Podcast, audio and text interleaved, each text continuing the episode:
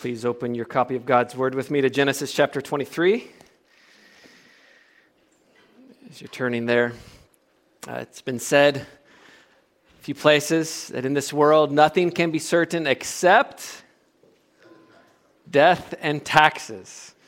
And while Benjamin Franklin is the most well known uh, quotation there, it was used a number of times in the 1700s. Uh, while there are certainly many more things that are certain in life than death and taxes.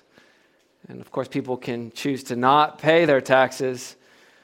They cannot choose to not face the reality of death. It's like a neon sign flashing at that store that you drive by and you just don't even want to look because it's going to hurt your eyes. That's like death crying out. We don't want to see it, but it's there. It's glowing, it's blinking at us. Right? In every culture of the world, death makes demands on people that, that no person or program can rival. It feels like in the face of it, time just stops, holding all things captive to its reality. In Uganda, everything just shuts down. You can go out into Chwoko, our little town, and just find shops that are just chained and bolted. And you're going, why are they closed? Uh, oh, they've gone to bury. You come back two days later, and the same shop is chained and closed, closed and chained. Why is it closed? Ah, oh, someone else from the village has died. They've gone to bury. Um, in most cultures, that's a reality. Uh, it's a big deal that it, it shapes a whole people. Um, in fact, even in Uganda, where typically at a meeting, you know, if there's a gathering, one hour late is the norm for public gathering, no one will come late to a burial. If you do, you will miss it. When it ends, people leave very quickly. Now, part of that's because they're afraid that the spirit of the person who's died will come after the last person there. But it, it's, time, it's kept time, yeah, it happens culturally. It's quite fascinating. You're like, why are they running away from the burial site? Um, fear, gripping. But, but the reality of death, controlling, right? Making demands, um, centering people around it. While death carries certain demands and expectations, one of the most challenging decisions is simply where to bury. In most cultures, this is a very big deal. It's not uh, something that you're flippant about. You have a, a plan in place. Families will even make demands that can separate spouses from being buried together. Among Muslims who wrestle with what it means to follow Jesus, to confess Jesus as Lord, the reality of being cut off from one's family is a very painful thought. When my friend Mehdi, who grew up a Muslim, confessed Jesus and then told his father that he wanted to be baptized, the father's response was, Where will you be buried? As if that's the thing. Like, don't follow Jesus so that you can know where you could be buried. Because if you follow Jesus, you're not buried with us. Like, that's a big deal. Where a person is buried is a central identity issue in most cultures. Deeply religious, deeply sacred reality. As we come into God's Word together, we find Abraham in his latter years, and he's having to wrestle through burial issues. In fact, the last three chapters of Genesis that are Abraham's story will lead us through the end of his life and describe really what, what many of us face in the reality of, of growing older or facing death, and that's reality surrounding funeral arrangements, questions about what are going to happen to our children and our grandchildren after we are no longer here. Because we wonder those things. And together over the next two weeks, we're going to see how our faithful God, our faithful God, cares about all of these things. And He is intimately involved in all parts of our lives, even the difficult decisions that we are forced to face in the face of death or thoughts of the future. Because even as we seek to walk by faith in the here and the now, even as we seek to do works as an outflow of that faith, we ultimately must live according to and held by the faithfulness of God. Let's pray come into God's word together. Lord, we do stand before you as, as a needy people, and what incredible truths we've sang today. Amazing. And the hope of life, and the life that we have in you. We stand on every promise of your word. So many rich themes.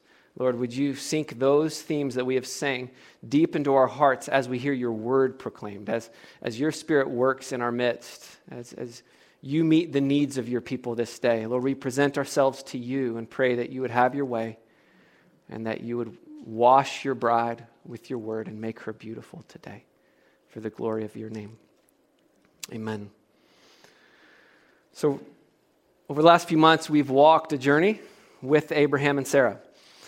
And they've kind of become dear friends. You know, you, you start to feel like you really know them. In fact, maybe you even feel like you know Abraham and Sarah better than you know the person seated on the other side of the room, right? And hopefully that's not true. Hopefully that, if it is true, that's changing, okay? Hope you're involved in care group. Hope you're taking the time to pour into each other's lives, to open yourself up to one another. All right, but I've loved the journey that we've gotten to have with this couple. And boy, have we journeyed with them. We've keyed in in the last three weeks on the great test of Abraham's faith, displayed in his unwavering obedience to God. Last week, we thought about the relationship of faith and works, the way that those things were connecting in Abraham and his heart throughout his journey. And now we come to the end of his journey, right? And just like any of us, he's got to wrestle through the reality of death and the loss of a spouse. And then what's going to happen to his son Isaac after his death? After all, he doesn't have a bride yet. There's these amazing promises made. I mean, you know, what's going to happen? So, as we look at really the end of his life, there's a, a large section. Okay, as we come into Genesis 23, you got to back up a little bit into chapter 22. And the, the larger section runs from verse 20 all the way uh, through the end of chapter 24, which will then lead us into Abraham's death. And so, this is, this is a, a big uh, uh, section of narrative that are, are connected together. Okay, we're going to take it in two pieces. Chapter 22, verses 20 to 24, are going to introduce us to the family of Abraham's brother Nahor. And that includes his children with names like Uz and Buzz. If I used my Appalachian accent, Uz and Buzz. Um, it's kind of fun. Uh, and what's fun about these names is they, they actually appear in the book of Job, right? Job is from the land of Uz.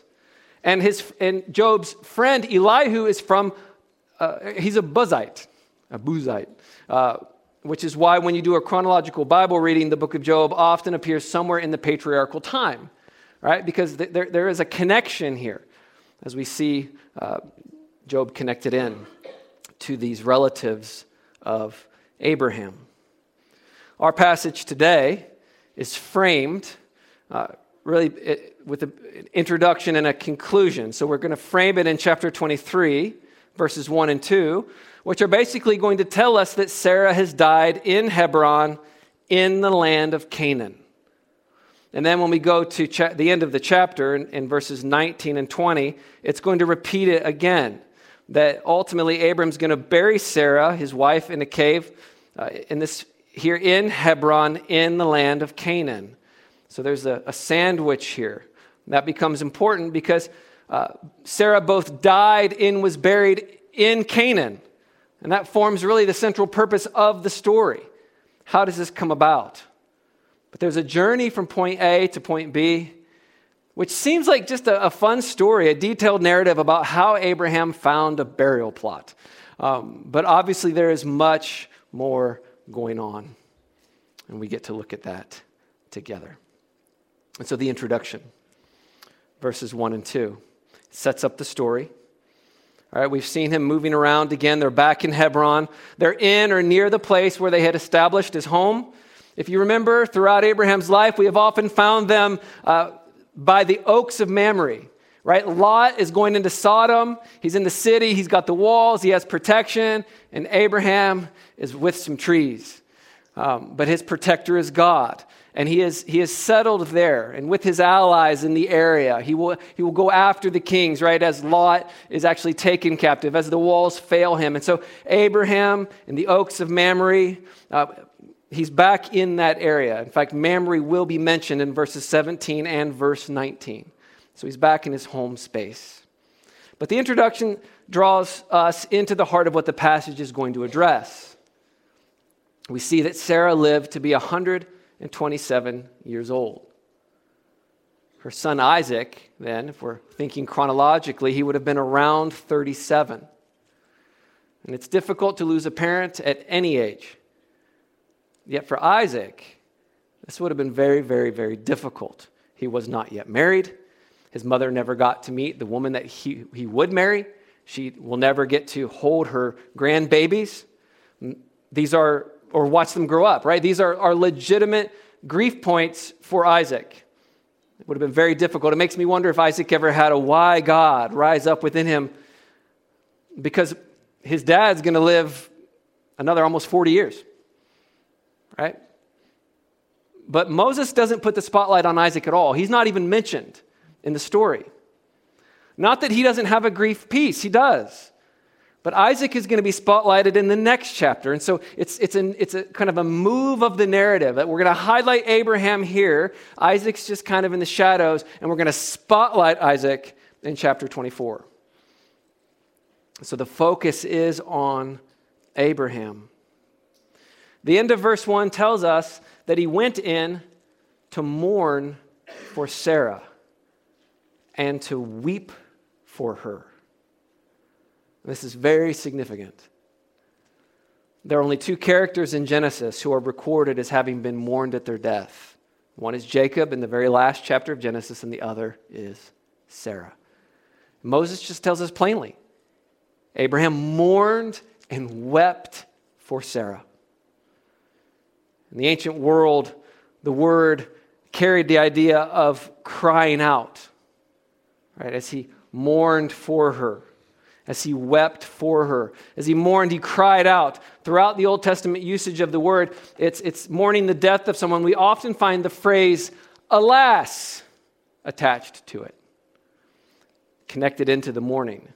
And so you hear phrases like, this person was mourning, or they mourned, alas, my Lord, or alas, my brother, or just alas, alas. We might translate it, oh, oh no, oh my brother. It's an expression of shock and grief. I've been at uh, many Ugandan burials where mourning and weeping is like that. There are loud cries, alas, which express the deep pain of loss. It can actually feel deeply troubling, like a great intruder has come and we are helpless to remove its presence. We're left to hurt with the hurting. When someone dies in Uganda, people often gather overnight to be around those who have lost, to just share in the loss. They're present, they're praying, maybe they're singing softly. There's something beautiful in the community where grief is shared together.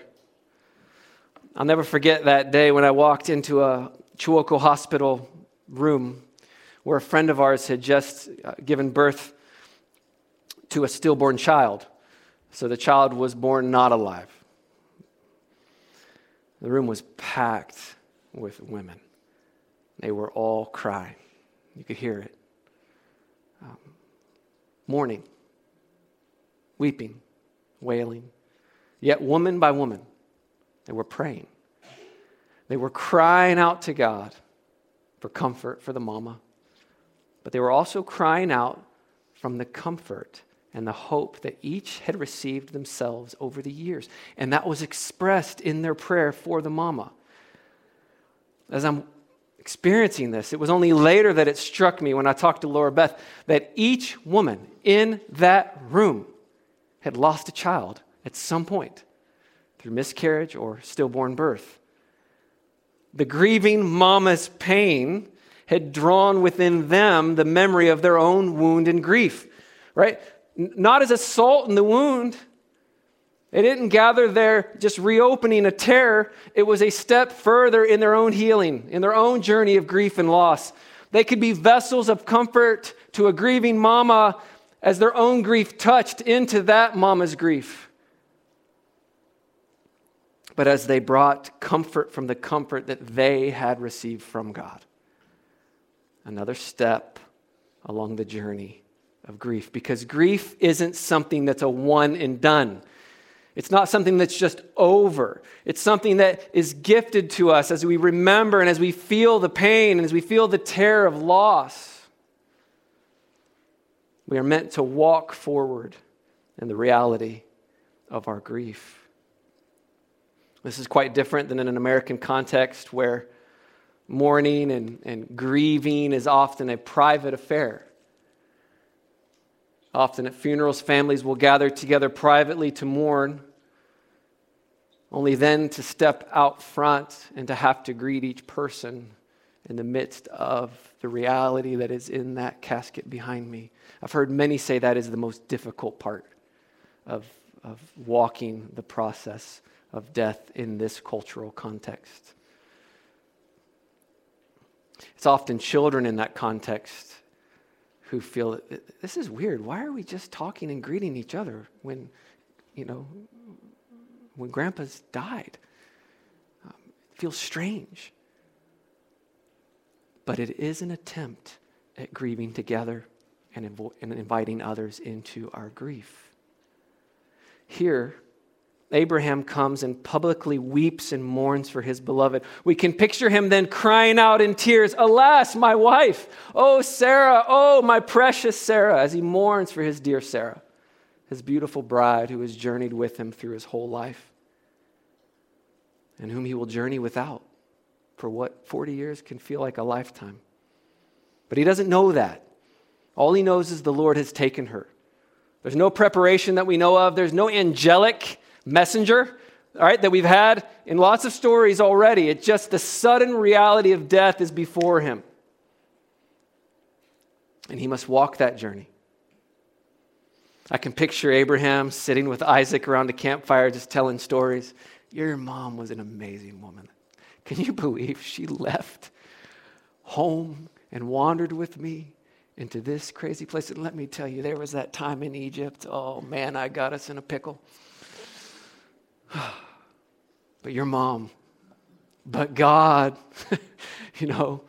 Um, let me tell you stories of God's faithfulness and the faith of your mom. She trusted God's faithfulness, especially as it related to God's promises about you, Isaac. Let me tell you those stories. Right? Those are realities. And as this new reality of life is settling on Abraham, this new normal, so does the reality of the details of decisions that are foisted upon him, the mourner. There are almost no harder decisions to make than those that have to be made in the midst of shock and grief of death. And Abraham has a problem right here in his face where to bury Sarah.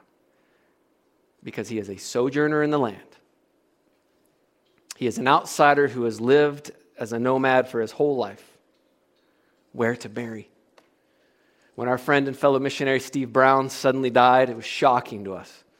Their family was faced with a crazy decision bury him in Uganda or take him back to England. Boy, Laura Beth and I had some discussions. What would happen if one of us died suddenly? I was like, well, just put me by my fruit trees near the birds where they sing, you know. But then you've got family in America. And what do you do? And what, you know, what decision? And I'm so thankful that she never had to bear that burden. Some of you have faced challenging situations, especially challenging where other grieving family members are involved.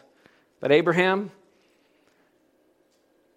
maybe he had it even worse because the journey back to Ur how do you transport a body back there? But God had called him away from there. This was home. It was also the land of promise, but he didn't own even one square inch. You think about it. What would he do? But he knew what he had to do. Story doesn't tell us, but he was decisive. He knew what he had to do. And so, verse 3 launches us into really the narrative portion um, of the story. We read in chapter 23, verse 3, that Abraham rose up from before his dead and he said to the Hittites, I am a sojourner and a foreigner among you. Give me property among you for a burying place, that I may bury my dead out of my sight.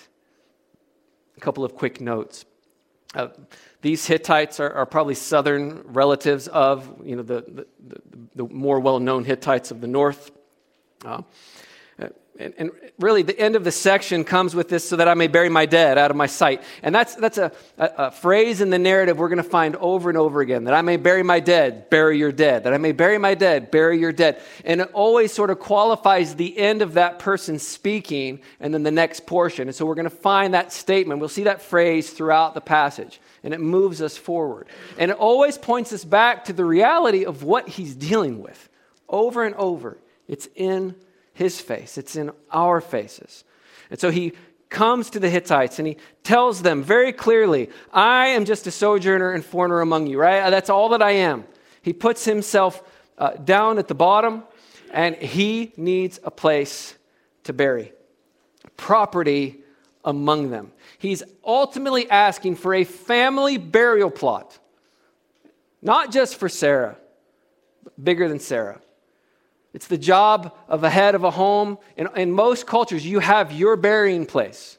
In Uganda, it's, it's if you die and you have no place to bury, it is a shame on your family. All right, that, that is what you do. You secure your land, you secure the, pl- the plot. And this is where our, our children, our family will be buried. And so Abraham's asking for this for a bigger ask than just Sarah. He's thinking bigger, but it's a big ask because they could easily reject the request, force him from their land if they feel threatened by him in any way. Well, we look at the response in verses 5 and 6. They're going to reveal a whole lot about Abraham and about his relationship to the people around him. The Hittites answer him, Hear us, my Lord. You are a prince of God among us. Bury your dead in the choicest of our tombs. None of us will withhold from you his tomb or hinder you from burying your dead. Okay, right off the bat, they're addressing him, my Lord. And that's not an authoritative term, it is a, a, a term of deep respect and of humility. And just as, as Abraham has humbled himself, I'm just a sojourner among you, they're saying, No, no, no. Oh, no, no, my Lord, you are a prince of God among us. You could translate it a mighty prince, or, or the Greek translation of the Old Testament will actually translate it mighty king. You're a mighty king among us, a prince of God. Back in chapter 21, if you remember Abimelech, he recognized, that king recognized that God was with Abraham and all that he did. Here, the Hittites, they're quick to denote that Abraham is much more than a simple sojourner and foreigner. He is a mighty one of God among them. He's lived, he's lived among them long enough. They know the stories. Some of them had experienced even uh, his own. Uh, maybe they'd even gone with him on his journey to, to go and rescue Lot. And he's been long enough that they know that he is worthy of their respect. And their response demonstrates this bury your dead in the choicest of our tombs. I mean, this is like a king saying, up to half my kingdom, right? Because that's a big deal. The choicest of our tombs. None of us will withhold from you his tomb to hinder you from burying your dead. I wonder whoever said that, were other people like, hey, is he talking for me? I mean, you know, but, but it's set. None of us will hinder you. Bury your dead. And so this back and forth has officially begun. Abraham's response, look at this in verse 7. He rises and rather than exalt himself, he does the opposite. They've exalted him, and what does he do? He comes back down low. He bows before them in verse 7. He bows before the Hittites. And imagine bowing before the Hittites.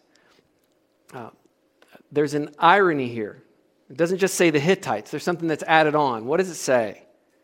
The people of the land. Don't miss it.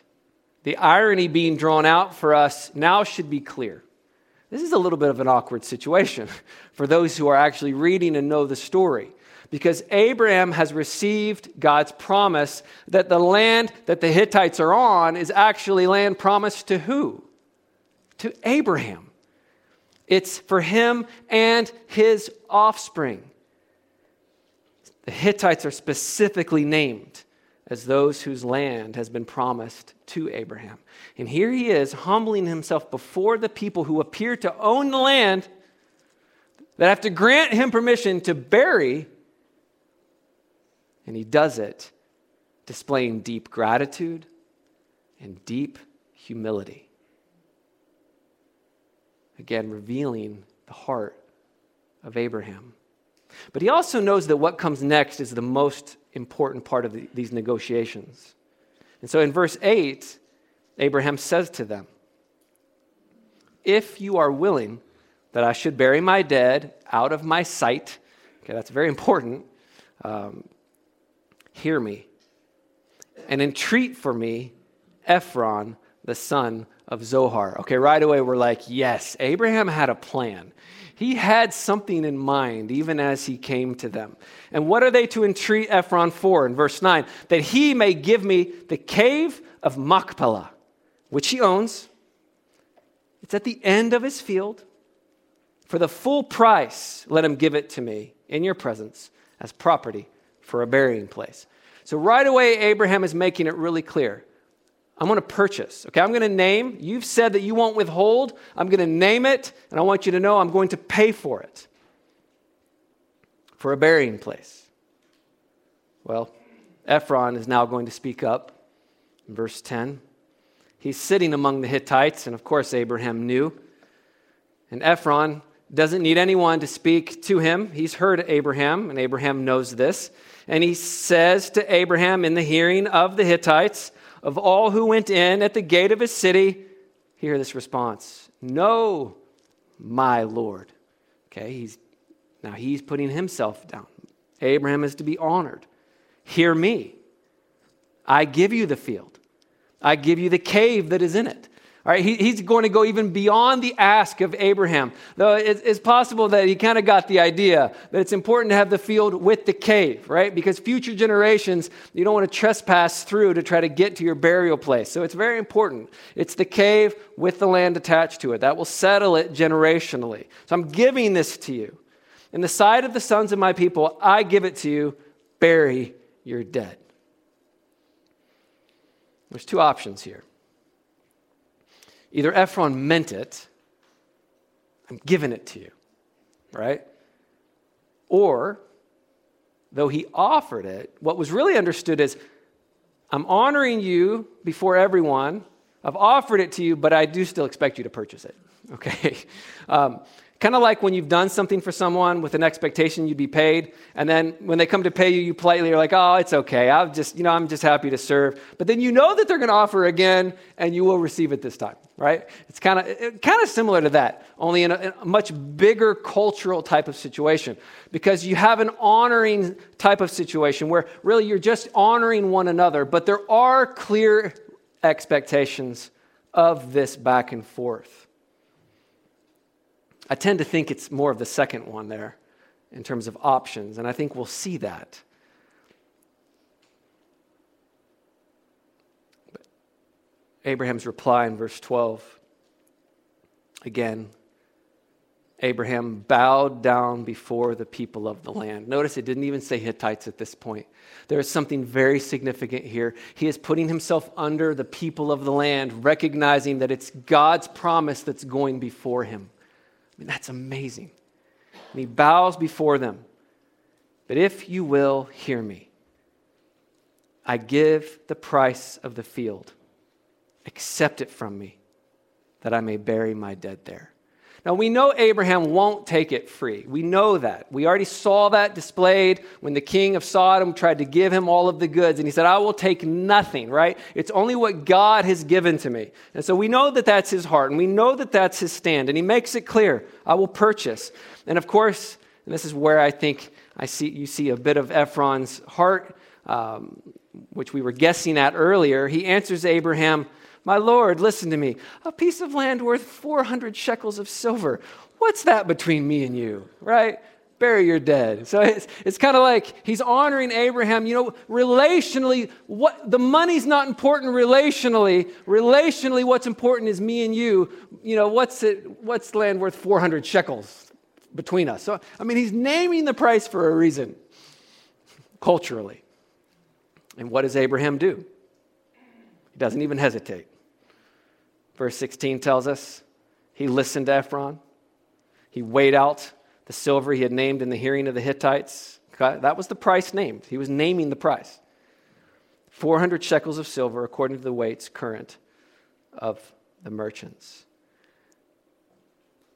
One fun fact to think about as you picture Abraham just whipping out 400 shekels of silver, right? You're like, where did he get this? And of course, we know that he was wealthy. We know he had much, but I, I, I kind of like the, the fun speculate. You know, back in chapter 20, verse 16, do you remember that?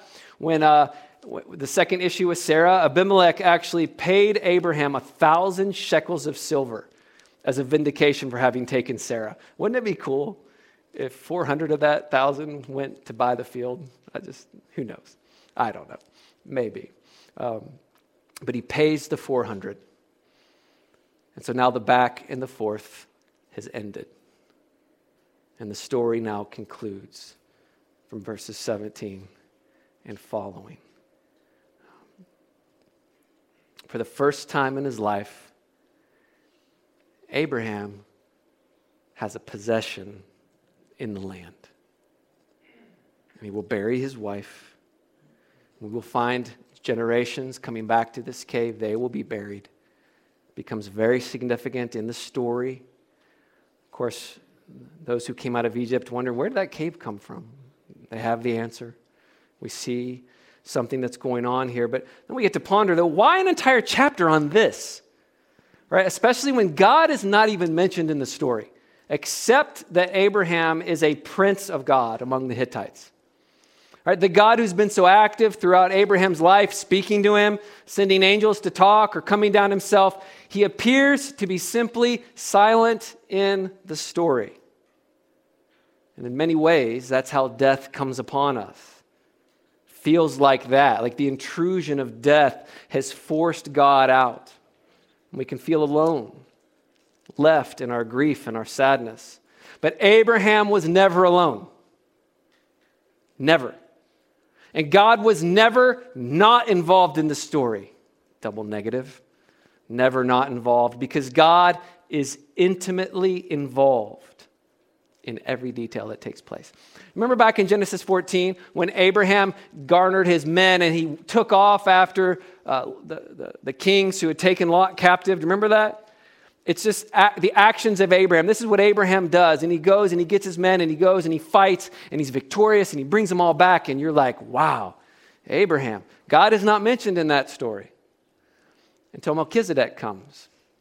And Melchizedek blesses God. Melchizedek is the one who actually looks back on that victory and states clearly that it was God who had delivered his enemies into his hands. Right? In the same way, here, it's God who cares for Sarah. It's God who cares where she will be buried because Sarah belongs to God and Abraham belongs to God. Remember, uh, remember what uh, Hebrews 11 11 said about Sarah? It said, By faith, Sarah herself received power to conceive even when she was past the age. And we're like, well, why or how? The author of Hebrews says, since she considered him faithful who had promised. At the end of it all, Sarah knew that no matter how ridiculous God's promise might seem, right, even through her laughter and even through all of the struggles, it is the faithfulness of God that we cling to. Sarah clung to the faithfulness of God. We don't cling to our own faithfulness, we cling to his faithfulness. And the faithful God of Sarah is caring for her even here in this story. Do you have eyes to see? It's the faithful God who cares about Abraham and his own grief and his own loss. The reality of the decisions that are before him. The faithful God is with him. The faithful God is the one who's stirring and moving and securing a place that will become the place of burial. God is faithful to the promise. Because Abraham's decision to bury Sarah right there really was an act of faith. That's one of the things that we need to see that he buried Sarah in faith. He purchased and buried in the land, not so that he would be together with Sarah someday, right? Not in a tomb, but knowing that the act of faith that God is going to fulfill his promise and God is going to bring his people back and the land has a greater purpose. But really, he, he buys that in, in hope of the promise, but in hope of a greater promise. Don't miss this. Because Hebrews 11 says this from verse 13, talking about Abraham and Sarah and Enoch and all those before. These all died in faith, having not received the things promised, but having seen them and greeted them from afar, having acknowledged they were strangers and exiles on the earth. For people who speak thus make it clear that they are seeking a homeland. If they had been thinking of that land from which they'd gone out, they would have had opportunity to return. But as it is, they desire a better country, that is, a heavenly one. Therefore, God is not ashamed to be called their God, because He has prepared for them a city. He has prepared for them something greater. Abraham bought that plot knowing that it was ultimately about something greater. He buried in faith, trusting that he was living towards something greater.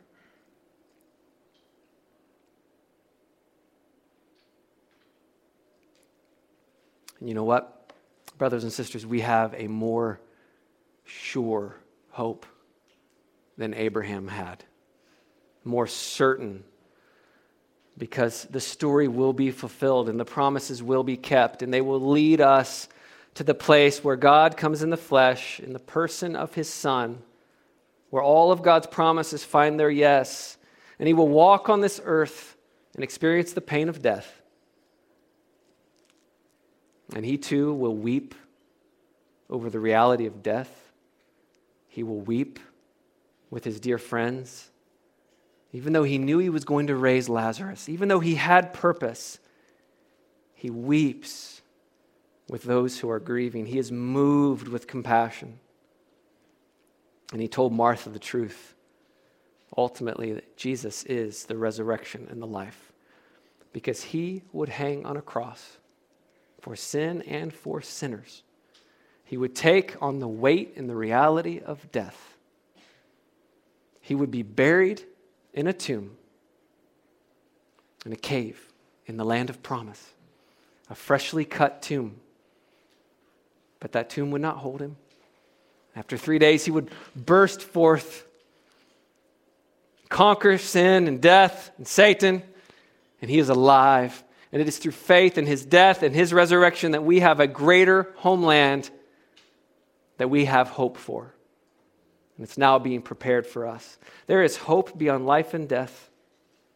And God has given us His Spirit as a comforter, the comforter, to be with us in our hurt and grief in death. And His Spirit is in us, interceding where we don't even know how. And the Spirit is crying out, Abba, Father, even as we cry out in the face of death and the loss of loved ones, alas, or oh, my dear we who have died with Christ, we know that our lives are hidden in Him, with God in Him. And like Abraham and Sarah, we are sojourners, awaiting a greater land. Brothers and sisters, every time we bury a loved one, it is an act of faith. That thought was like uh, making my mind do a 180. Every time we bury a loved one, it is an act of faith. Because we declare that God is faithful to his word and that it's true. And that there is life beyond the here and the now, and that God is good in all things, in life and in death, and we will trust His leading and His promises, even in the face of what feels overwhelming or confusing, even in the midst of all of the hard and frustrating decisions. He's with us and He cares, and He cares even about those little decisions. It's the same in our grief. We grieve as an act of faith. In the West, where we are, are, where we are taught to, to numb our, our pain or to run away from suffering or grief, it is like the intruding enemy. It is not, it is God's gift, and we grieve as an act of faith, being reminded every time we grieve and are reminded of those we miss and we hurt, and it rises up. We get to declare afresh what we believe and the hope that is before us. The hope of the mending of all things broken. And so we are free to grieve, brothers and sisters, but not as those without hope. Because the faithful God has gone before us, the God of Sarah, faithful in life and faithful in death. Right? The God of, put your name in there, the God of Jake and Heather, the God of, He has gone before you right now. His promises are sure. And we get to be a means of healing and hope in the lives of other grieving brothers and sisters. We don't want to miss that. We don't want to hide our grief. We don't want to tuck it away. We don't, don't keep it to just be a personal affair. It is, it is deeply personal, but it is one that we are, are called to draw out and, and to grieve and to allow others to bear our burdens with us and to grieve together as a people. And God actually uses that as a means of the healing of our own grief. As we walk away from here, I hope you will remember there's three key things that I hope that you will remember as we think about God's faithfulness to Abraham, as we think about the hope that was before him. First, Grief is indeed a gift of God. It's not an invading enemy. It is the channel through which we receive God's grace and His love and His care and the care of others. It's also a means for the healing of our hurts or our disappointments. And so we grieve with weeping and we grieve with hope and we grieve together and we grieve uh, with my Bible and a cup of coffee. We know that there is grace in the journey of grief and for the difficult decisions that death presents to us. Maybe consider sharing in your care group something of your own journey with grief over the years. Pray for one another. Second, remember that God is faithful to his promises to the very end. He is faithful to his promises.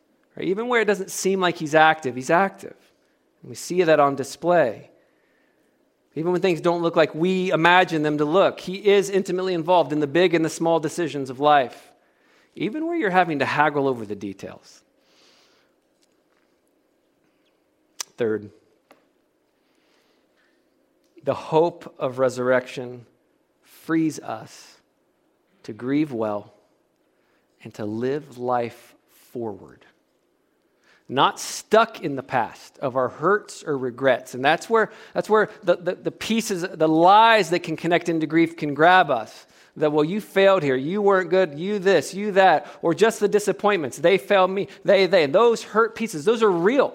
We can get trapped in those things and we can start to, to believe in, in the lies and allow them to just twist us down and to just live backwards. And yet, the hope of resurrection frees us to grieve and to live forwards, to trust the one we follow, not ourselves.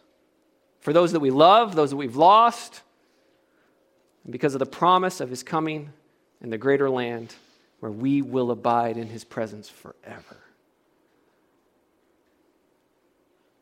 Let us walk in that hope, brothers and sisters, and the truth of the gospel and the comfort of His Spirit.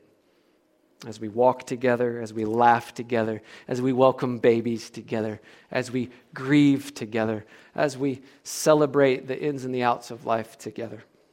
May we see our faithful God and the truth of his gospel on display for the glory of his name. Let's pray.